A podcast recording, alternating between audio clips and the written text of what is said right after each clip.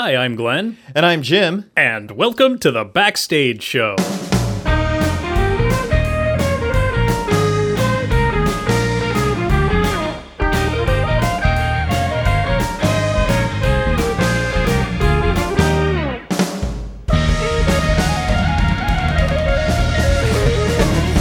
Roll with it, roll with it. How long's the theme? We gotta wait. probably over by now. time. Oh, should we start talking? Probably. Welcome to this week's episode of the Backstage Show. So, how's your week been going, Jim? Oh, just fantastic. I've been uh, all over the place, as it were. All right, very good. I've been stuck at home. Oh, Trying I'm to work. Sorry to hear that. That's all right. So, I think what we're gonna do is have a little discussion that we're entitling "Why Community Theater." Why not? That's a very good point. Tune in next week where we'll be answering the question why not community theater? I mean, it's an interesting question because people do ask that of me once in a while. It's particularly like people that don't already do community theater. They kind of want to know, like, why are you doing this? Is this something that. Therapy. Therapy, yeah. I mean, to some extent, I think it is.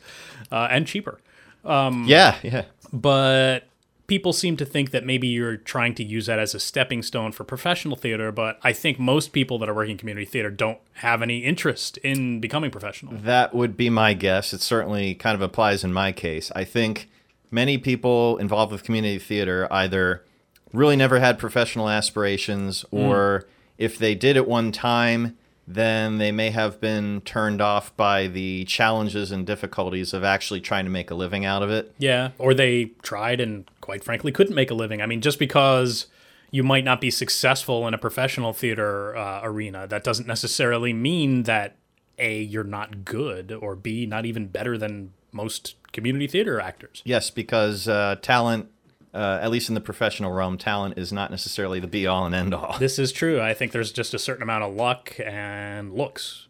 And I know I don't have the looks for professional. We have faces for podcasts. Yes, we do. Yeah, I, I, I, I would tend to think most of the people I've worked with have probably been more in that camp as Mm-hmm. opposed to currently, at least, thinking professionally minded about yeah. it. I think I've I, I have done shows, worked with people who have been involved in professional theater in the past. Like Okay. they they've done, you know, they worked in New York or they worked here or there professionally and then you know, they moved on, got their day jobs, and said, you know, I still want to be involved in theater. I still want that creative outlet, that escape from my my nine to five. Yeah, and that's kind of where I fall, I think, mostly. Yeah. I think that's where most people fall. It's just something that you have that interest in expressing your creative side, but not making a living from it, not having that pressure of, oh, I have to get this role or I don't get paid and I can't afford my rent. Or I can't eat. Yeah, yeah, uh, exactly. There's a whole there's a whole element out of doing something you love and then also trying to make a living out of it. Yeah, I mean it's a it's a competitive area. There's a lot of actors out there and not a lot of roles. So Yeah, and geographically speaking, the most opportunities tend to be concentrated in certain yeah, areas. Yeah, I mean, particularly for stage work, you're talking Broadway most of the time. It's not that there aren't regional theaters. It's Right. that, you know, it's the whole if you can make it there, you can make it anywhere. There are several cities that have a, a, theater scene oh, attached sure. to them, but probably not as big. Right, right. And I mean, even in our local area where there is a whole lot of community theaters, there's still professional theaters in Philly. Right, and some outside. Oh, sure. very few, but some. Yeah. I mean, they tend to be the regional theaters tend to be a little smaller, but the theaters, Yeah. the, in the cities are are the larger, more like oh, I've made it kind of. sure. theater, I Yeah, you have uh, Walnut Street Theater, for instance, Arden, Arden. yeah. Yep. Uh, those are probably some of the best known examples, but there are plenty of others. Yep, yep. There are definitely a few others in Philly, and as you said, in the outskirts as well. Now, I, I guess one of the other questions is if you're doing community theater, is that even preparing you to move on to professional theater? Could it be a training ground? It could. I would say it's probably not equivalent to formal educational kind of training, and that it's usually not yeah. really set up that way. Uh, I, I don't know credentials wise if. I mean, I, I, the way I look at it is it's still good experience to have, Sure. but it's not. I mean, I don't know how casting directors would look on that. I mean, I'm sure they have some. They give some uh, attention to somebody's prior experience, but how they weight that against formal classes or training of Yeah, I mean, I guess I've never really looked at you know a theater CV to see what's you know what is really on there. Like, do you just put your roles on there? Do you put your education? Do you put specific classes you might have taken? I think they don't usually I, think you'd usually put where the roles were probably Yeah. on a resume. Well, sure, but I mean, do you put more than the roles? Do you put the education down? Do you put other things on there besides just your roles? I would think you do. Yeah, I would think probably. you probably put down any and every somebody out there's that got you've worked on. Somebody out there must know better than us. You can you can answer that for us because we're curious. Shoot us an email at podcast at backstage.link. You can also call us at 267 225 8869 and leave either a voicemail or text message. We'd love to hear from you. We always want to engage our audience and have them tell us when we're wrong, which I'm sure occurs very often. Who, us? Come No, on. Never, never, never. We thoroughly research every topic and know absolutely everything about anything we talk about. yeah, exactly. Thorough research. That's why I'm always asking, what do you think about this? Uh, at any rate, I, I would think that a- any formal education you have related to theater, Mm-hmm. I mean, it's probably not mu- much different than a resume for any other sort of I guess. professional application Yeah. where you're you're showing experience as well as As well as education. formal that sort of educational Yeah, background. That does make sense. Probably is. But where community theater would fall into that, I, I would guess it probably depends on the director as far as how much stock they take in it. Mm-hmm. I mean, it's still experience because Yeah. I, I mean, I guess the the level of professionalism, the amount I've learned in a show, it kind of depends on the theater, on the director, on the role. It's a lot of stuff. Like, I mean, if I were trying to step into a professional audition, you know, I, I might not list Chuck three in foreplay or the art of the fugue, but I would probably list John Proctor in the Crucible, going, you know, okay, I've played this role. I I, I would think certain roles, certain shows would probably carry a little bit of weight Perhaps. moving on, but And I, I think de facto, a lot of the theaters we've worked at and a lot of the productions we've been involved with or are aware of have followed a pretty professional process and held up to pretty Mm-hmm. rigorous standards, I would say, as far as the quality of the product that they're putting on the stage. I think you know we talked before in, in another episode about the quality of the community theater shows and and how they're often really are on a professional level and you know you're seeing a production that people have done in their spare time put a whole lot of work and a whole lot of heart into. So and not get paid for it. exactly. And i mean that's one of the questions one of the reasons we're asking the question why community theater? Like why would you do this when the only reward is the show? The satisfaction of Yeah. the achievement of doing the show, uh, I guess whatever your role is. similar to you know why do people climb mount everest because it's there Yeah. why, why do you do community theater? Because it's there. Yeah, there are of course like benefits that you pick up outside the show itself. It's it's fun for us. You make friends. Usually. usually. I can't say that's true fun. of every production. no, nothing is always fun. You, you have your bad shows and you're good, but I think overall we're doing it because we find it fun. I would tend to think that if people found it an utterly miserable experience, that they probably would not continue to do it over and over again. Unless they're a masochist. Well, that's another possibility. Or they're an attention whore. Yeah, also possible. that, ten- that tends to be the divas in your cast. but just I- doing it for the applause. Sorry, go ahead. But but it has a value as a social outlet. I think I've certainly used it as such. Yeah, I Uh, mean we've talked about how many friends we've made over the years doing theater, including each other. So yeah, it's become over the years. It's certainly become one of my primary social outlets Mm-hmm. outside of work, and it's pretty much replaced work in that regard. Yeah. because I don't really partake in a great deal of social activity within my work circle these and, days. and I'm at a point where I'm freelancing now, so I have no coworkers. right. So yeah, I, you know, theater is going to be one of the few places I have for that social outlet. Although I'm not working on any shows currently, so I have no social life.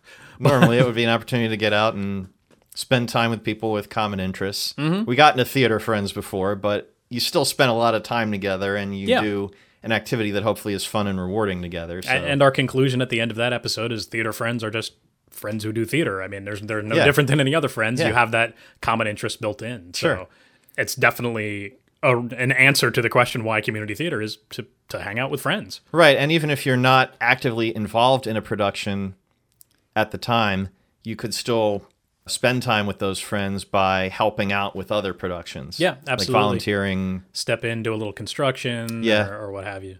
Yeah. do uh, ushering, serve uh, concessions, that kind of stuff. Mm-hmm.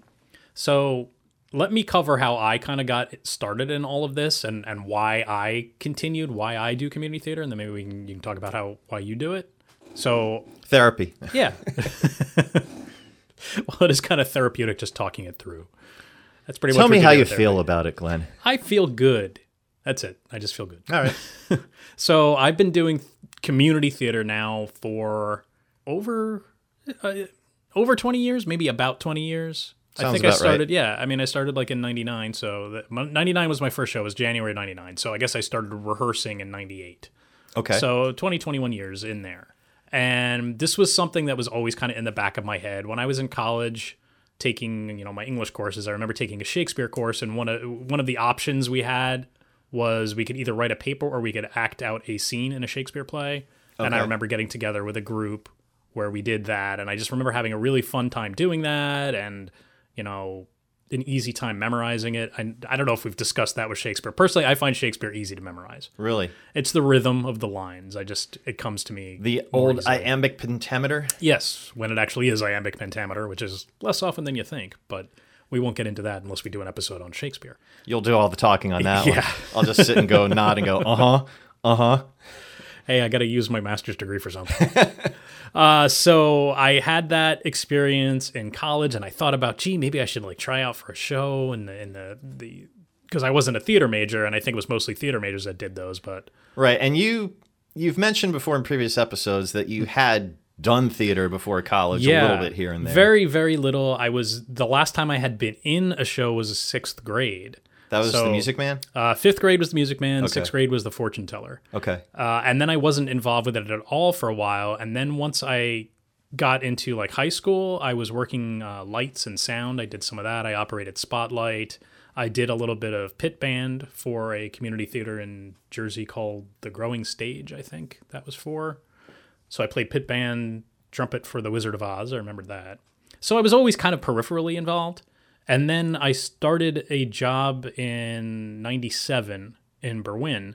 And I worked with somebody who was involved at Forge Theater and was like, hey, you should come by and audition for something. I'm like, I don't know. Yeah, come on, come on by. So I went with her. So I had somebody to go with. And that was when I auditioned for All in the Timing. And I ended up getting in, as I mentioned earlier, as Chuck 3 in Foreplay or The Art of the Fugue. And Taken out of context, it sounds like you're some kind of a clone or something. Actually, so the the a four player, the art of the fugue, the general rundown of that, and I'm not sure we may have mentioned we talked about it before, episode. I think. But We- it's, we, don't uh, need to necessarily rehash it. It's one guy on three carbon different copies of the same Yes, guy. it's the same guy at three different times. So there's three of us that are Yeah. like I think we all had a goatee. I think what- was how we we all had a goatee. We all dressed alike. so you were all the evil one. Yes, we were all the evil one. I think originally we were supposed to grow a mustache because one of the three guys had a mustache already. So I think the director was like, "Well, if all three of you grow a mustache, you'll all." I'm like, "Can we do a goatee?" So we convinced mustache mustache guy to grow a goatee. But Side anyway, story. Side story. Related to that. Yeah. Uh, when I got cast in Agatha Christie made me do it, the script called for my character to have a mustache. Uh-huh. It was originally written in the 70s when Mm-hmm. they were, you know, considered pretty stylish at the time. Right. But we did this production in the 2000s, and I'm thinking, I don't really want to walk around with a mustache No. at work and wherever else. So I convinced them to change it to make it a circle beard. There you go. thing. So that was a side story to a side story. Yeah, sorry. So that was my first show, and I got involved with that, and I had a really good time. Like, it didn't go perfect. I had my mistakes in there. I had one performance where I completely forgot my next line and froze on stage for what seemed like 20 minutes, Ugh. but was probably more closer to 20 seconds. Still, that So- seems like a long time. Yeah, it, it was a long time because I just completely forgot what my next line was. But, you know, got through that and made a lot of friends with that show because it was a really big cast because you're talking about a bunch of different vignettes. And while we weren't all rehearsing every night, you know, we'd, we'd pass each other and coming and going and all of that. Um, that's where I met uh, Steve Schultz, who's been on this podcast before. Right. And I've been friends with him for that long. And uh, the woman I work with was in there. Greg is another one that was actually in that. He he was in he was in the Universal Language with Maria. Who's Greg, Glenn? Greg Cassander. Okay, I don't recall if we actually mentioned him on the show before. I don't think so, but we may eventually have him on. We Okay. haven't yet. We've talked about getting him on. Yes, Greg, are you listening? call us. Call us. 267 I think he knows how to reach us regardless. Yeah. Call us, Greg. 267 225 8869. Or if anybody else wants to call, leave us a message or send us a text message. Anyway, so I made a lot of friends with that and immediately felt like I had this social outlet that had been missing. It felt like it was something that had been missing from my life. There was a hole in it. your life. There was a hole, and it was a, a, a theater hole, apparently. So between that, and I, of course, enjoyed getting laughs and things like that when I was on stage. So friends, people laughing at me. Wait, no, that's not right. no, people laughing at, at my performance in a You good have to way. be on stage for me to laugh at you. No, you don't. Nobody needs me on stage to laugh at me. but that was something that I just enjoyed, and I I wonder what would have happened had I not been cast in that first show. Like, would I have gone out again? Yeah, that that It's hard to say because I hadn't been involved previously and I didn't know what to expect. Like since then, I've been I've been rejected plenty of times since then. Uh, and but you back, were but- Mm-hmm. kind of at a formative point where you hadn't really had too strong of a pre-established interest in theater. So if that one hadn't worked out, would you have been inclined or motivated to I don't audition know. again? I don't. I'm sure there's a parallel universe somewhere where I didn't get in that show. A tangent universe. yes, and probably... we never met. we never met, or, or either that, or I did go back and audition for something else, and who knows? Right. But I'll get a little bit more into that in my story, but we'll go ahead. No, that's pretty much it. Let's That's hear it? What, let's hear what your story All right. is. That's why I got involved, and I've stayed involved because because of reasons that are pretty much the same as those reasons. Yeah, it's fun. I make friends, and I get laughed at. So what's the, Well, what it's more enough to keep coming for? back for more. Yes. Well, I've I had a bit of a, a longer history with some involvement in theater throughout my life. Mm-hmm. We did those stupid pageanty kind of sing along plays in elementary school. I kind of took a liking to those when I uh, being on stage and memorizing lines and being able to spit them back out again. Yeah. Uh, I continued with that during my middle school years. There's summer drama workshops because I didn't really have any opportunities in school at the time. When I got in high school, I kept at it because we had a pretty rigorous rigorous is not really the right word, but a pretty involved theater program there, doing two shows a year. Active, I think, is the word you're looking for. Active, yes, thank you. Sure. And I was involved in some capacity with all eight of the shows that were performed during my time in high school. Mm-hmm. I continued with in college, although I waited till sophomore year. I got involved with Lehigh's University's theater department. Although that was a situation where I was already what I was majoring in. I was at the point where you know no professional interest whatsoever in theater. Right. This is going to be whatever part this stays in my life. This is just going to be for fun, uh, a hobby kind of a thing. I com- chose a completely different vocation that had absolutely nothing to do with it. But fortunately, Lehigh was set up as such that even if I were not enrolled in their theater program, You could still undergraduate. I could still participate in their productions, and that's what I did. I believe it was four four productions I was involved with during my time there. Mm-hmm. I had the option to take credit for any of those, really, just about maybe, except one possibly, but I think I only did that once. Again, because I was trying to separate. Okay, this is really not part of my academic reason for being here. Right. You're just doing it for fun. Yeah, and again, it was just, it was a thing where I didn't have to officially sign up mm-hmm. to get course credit to be in the show. Like every show they do, if you got cast in it, would be a course effectively, and you'd get credits toward it.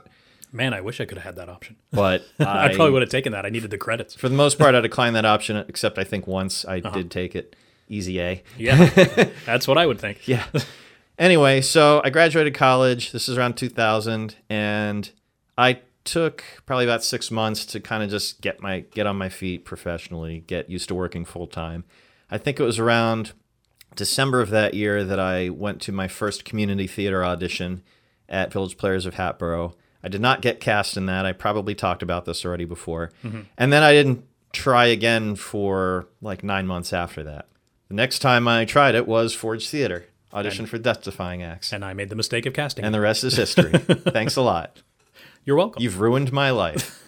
But have I ruined it or have I enhanced it? I'll go for the latter. Because that's kind of why we're doing community theater. It enhances our lives. Correct. So that filled, you know, a gap socially or extracurricularly that was not part of my day job, mm-hmm. where I could meet people and establish another social circle and kind of have continue to go back to it for all those reasons. Yeah. I mean, how much enjoyment do you feel that you get out of audience reaction when you're on stage? It depends on what the reaction hmm. is and how distracting it is. Have they booed you? No, I don't think anybody's booed me, but yeah, there's certainly some satisfaction for Yeah. putting on a production that people enjoy. so long as, at least with me, so long as I find that it doesn't take me out of the moment of what I'm trying to accomplish. yeah, I, that that can be tricky sometimes, and I know you know we've talked about your issues with that and and how it's kind of kept you away sometimes, but yeah, I Well, mean, from I- certain things, I guess. Right. I don't. It's funny. I do. In the moment, I enjoy the audience feedback. I definitely like if I'm doing a comedy or something. I do kind of thrive on getting those laughs. Oh, yeah. in the moment. But I, I generally don't get distracted from them. I do manage to stay in character. I, I'm sure I've had some spots where I've broken or almost broken. So I do enjoy getting that audience feedback. You know, particularly in a, in a comedy when Oh, yeah. the laughter and that. But I don't feel like I, I don't think that in any way is an answer to why I do community theater. I do enjoy getting that feedback, but You're not an attention whore? no, I'm not. I'm not an attention whore. I, I don't really.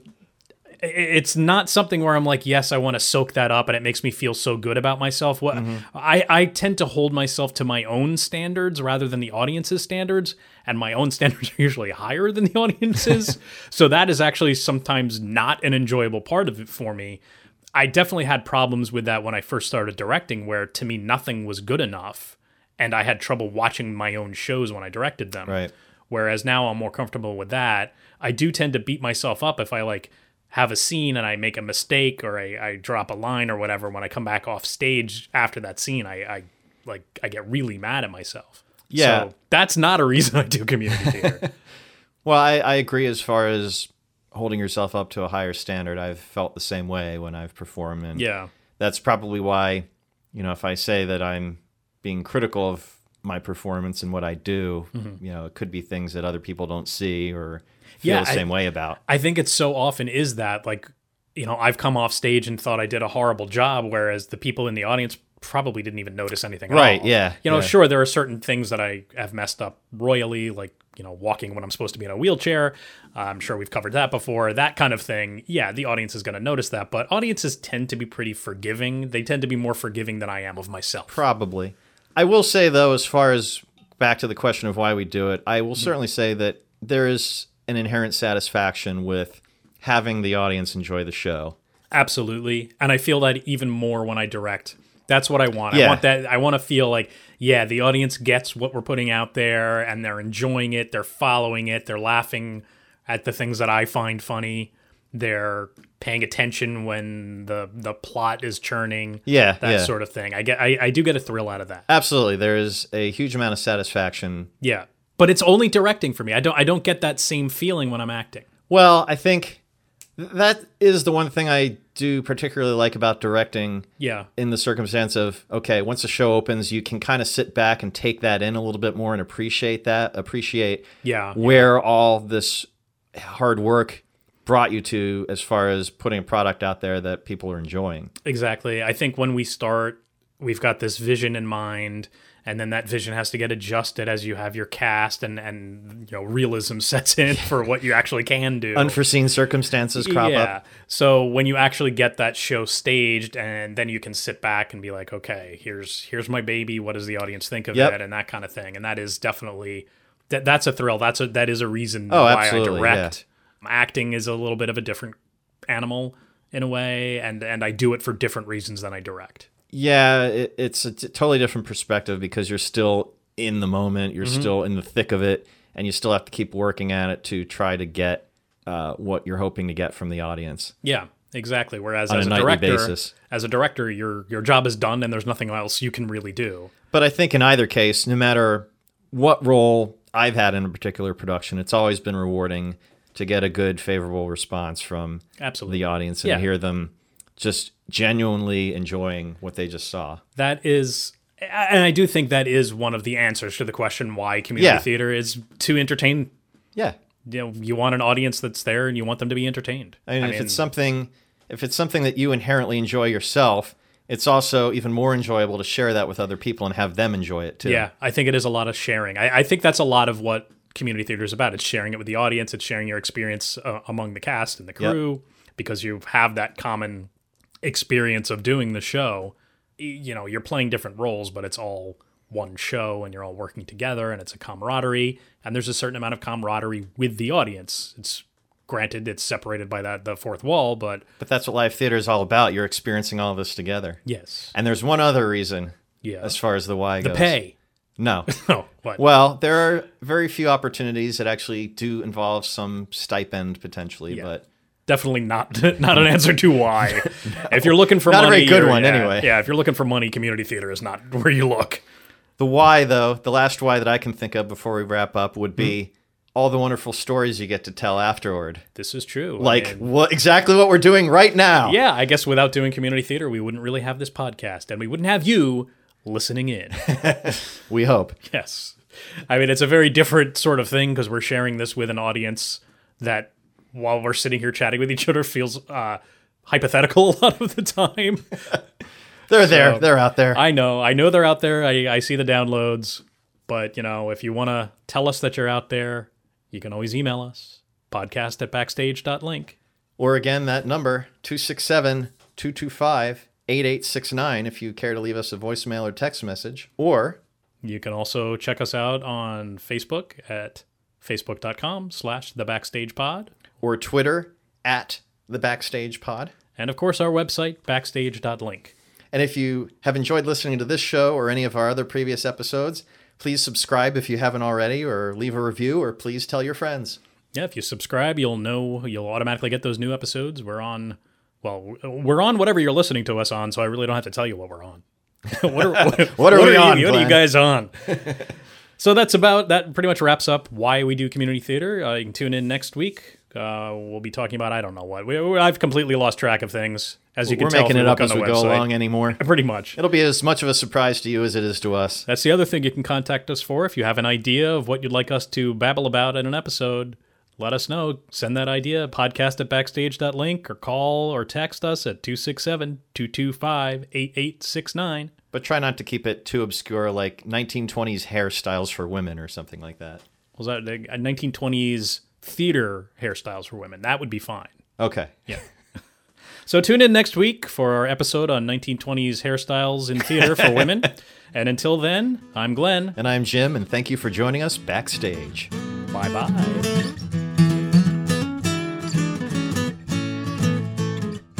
All right, dear, we're starting. That's a whole business. I have no idea how it works. Well, that's my business now. Aha.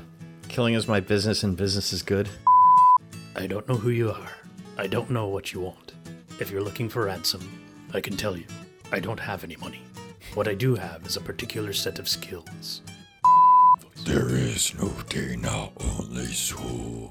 See? There you go. What a lovely singing voice you must have. Oh, There's an outtake for you. oh well, that's yeah, if, they, if it even makes the outtake. Yeah.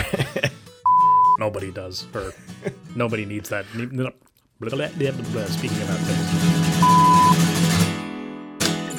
The backstage show. has been taped Yeah. in front of a live studio audience. What's tape, after all? Oh, you could be like uh, engineered by Jim Balsarit. Yes. And edited by Glenn Eric Reed. Yes. Or we could make up a bunch of fictional names like the guys on Car Talk used to do. Our Russian limousine driver is Peek Off and Drop Off. Please don't.